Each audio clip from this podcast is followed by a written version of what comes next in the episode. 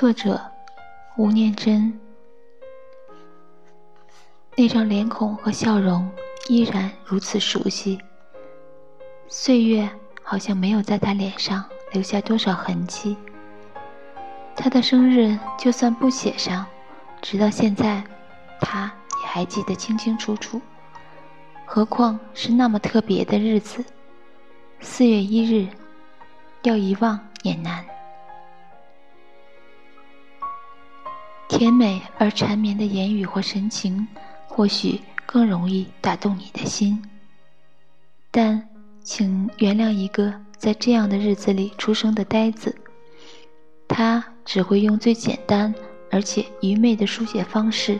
来呈现心里已然无法压抑的悸动和持续无声的呐喊，但却又无能想出更婉转、更合适的词语，因此只好写下这单调而贫乏的三个字：“我爱你。”这是他写给他的一百多封情书的第一封。几十年后的现在，当然看得出当时。他是那么聪明的装笨，但接到信的那个当下，光最后那三个字已让他毫无防备的泪流不止，一如此刻。此刻摆在他面前的是他的讣文，以及那一百多封收藏多年，有些甚至已经可以倒背如流的情书。他大他两岁。今年不过才五十出度，然而却就这样永远离开了。永远不会知道他有多少次曾经想象着，某一天可以和他在异国黄昏的街头重逢时的浪漫。夕阳下惊喜的对视，长久而无声的拥抱，之后是微醺下彻夜平静而且毫无掩饰的长谈，有欢笑。也有泪水，直到黎明。他要跟他说长久以来的思念和遗憾，而最后，他或许也会跟他说：“你也许不相信，但这辈子，除了你，我不曾爱过别人。”他常用这样的想象下酒，让自己在寂寞且自觉已然苍老、爱情不在的夜里。还有一点生命的余温，可以挡寒入梦。为什么是异国重逢？有时候连他都会对自己所设计出来的想象觉得苍凉。因为几十年来，他由知名作家转变成一个经常出现在媒体上的政府官员，在已然是全民皆狗仔的台湾，除了外面。好像没有可以满足他的想象的所在，而世界各地来去奔波，却正是他生活的一部分。只是这样的生涯转变，却都不是爱情萌芽的阶段两个人想象得到的事。第一次彼此认识的时候，他大三，是大学文学社的社长。而他是商学院的新鲜人。注册那天，他从他的手上接过一份好像是特别为商学院新生所设计的社员招募传单，因为上头的文案写着：“或许你不知道，邱永汉不仅是一个成功的企业家，他也是得过直木奖的作家。”他问：“什么是直木奖？”他说：“来参加文学社，你就会知道哦。”两人熟识之后，讲起那天的情形。他曾经跟他招认，其实会加入文学社，根本不是为了知道直木奖是什么，而是你的笑容像孩子，而且你有一双好看的手，那双手给人的感觉就像一个作家。后来才知道自己的直觉挺准的，因为那时候他已经是一个颇有知名度的大学生作家。在偶像明星还不像现在这么泛滥的年代里，文学社有许多女生其实是冲着他的名气而加入的。他甚至还可以明显的感觉到他们暗地里彼此勾心斗角、争宠的氛围，而这也是他意外的接到他示爱的情书时那么惊喜、激动而泪流不止的主要原因。怎么是我？竟然是我！一星期至少一封的情书，在第三十几封之后频率略减，因为他说。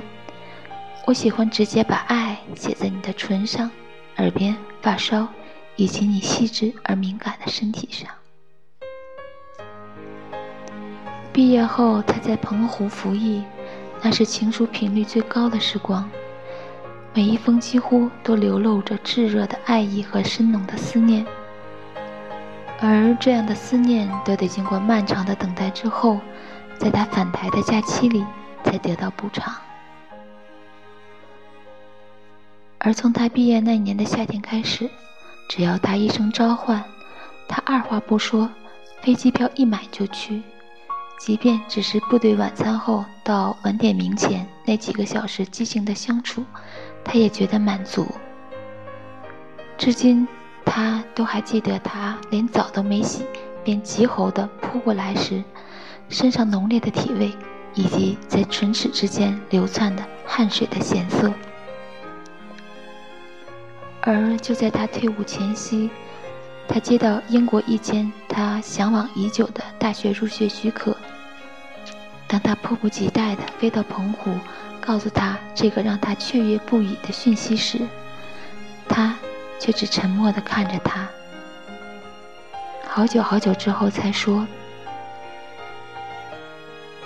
对不起，说实在，我无法分享你的喜悦。”因为对我来说，你好像正在慢慢远离，而我却无力跟上你的脚步。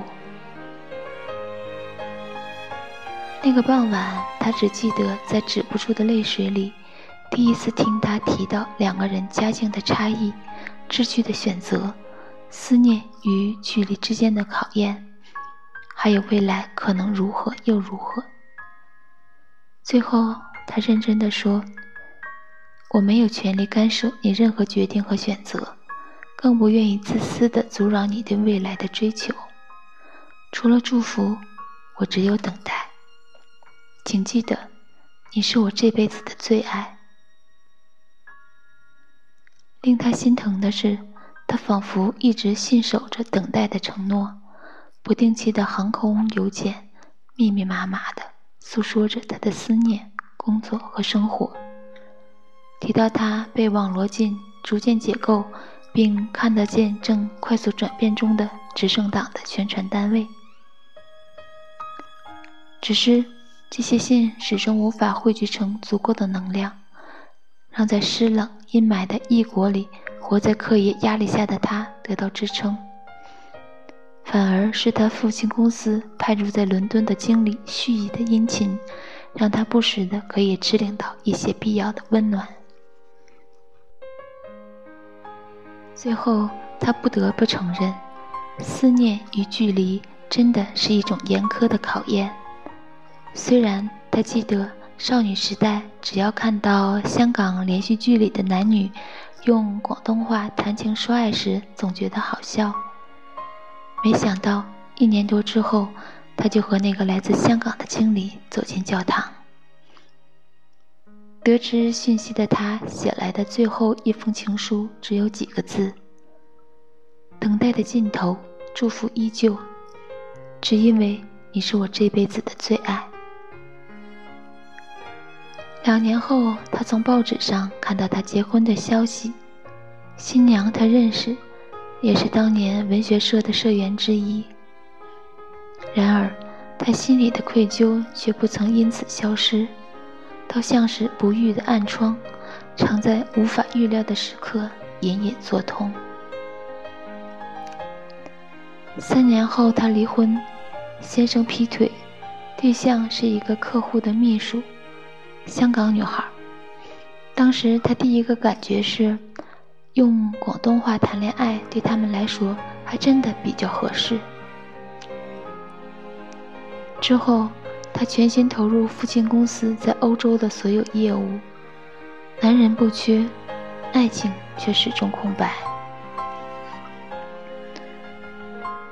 最后一次看到他是在政权二度转移之后的一个政商云集的宴席上，他似乎一眼就认出他来。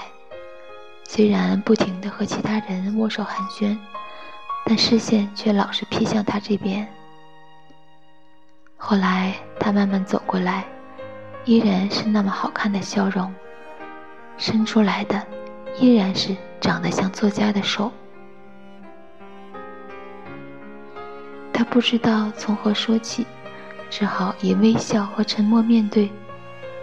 而当感觉到他的手，好像有意传递某些隐秘的讯息似的，连续紧握了他几下之后，他再也忍不住的借着稀释的拥抱，有意的亲近曾经那么熟悉的身体。他听见他在耳边轻轻地说：“我知道，有关你的所有的事，我一直都在意。”他把名片递给他。而在眼泪即将溃堤之前，他低头转身，缓缓离开。葬礼很沉闷，公鸡的单位落落场。他坐在角落的位子，远远看着那张熟悉的脸孔，安静地听着司仪以故作忧伤的腔调吟诵着一篇接一篇毫无感情的祭文。等候着个人占香时刻的到来，因为唯有那时，他才有机会跟他说：“我对不起你，但请你相信，这辈子最爱的依然是你。”后来，他无意识地打开方才入口处服务人员递给他的礼袋，发现里头装着一条名牌手帕和一本书。书名和封面设计都有点俗气，叫字字句句都是爱。他连墨镜都没取下，随意翻看着。他看到遗孀的卷头语，说里头是当年夫君写给他的大部分的情书。他把大爱留给台湾，其余的就在这里，只留给我这个幸运的女子。然而，他看到第一封，没想到竟然是多年以来几乎都可以倒背如流的内容。甜美而缠绵的言语和神情，或许更容易打动你的心。但请原谅，一个在这样的日子里出生的呆子，他只会用最简单而且愚昧的书写方式，来呈现心里已然无法压抑的悸动和持续的无声的呐喊。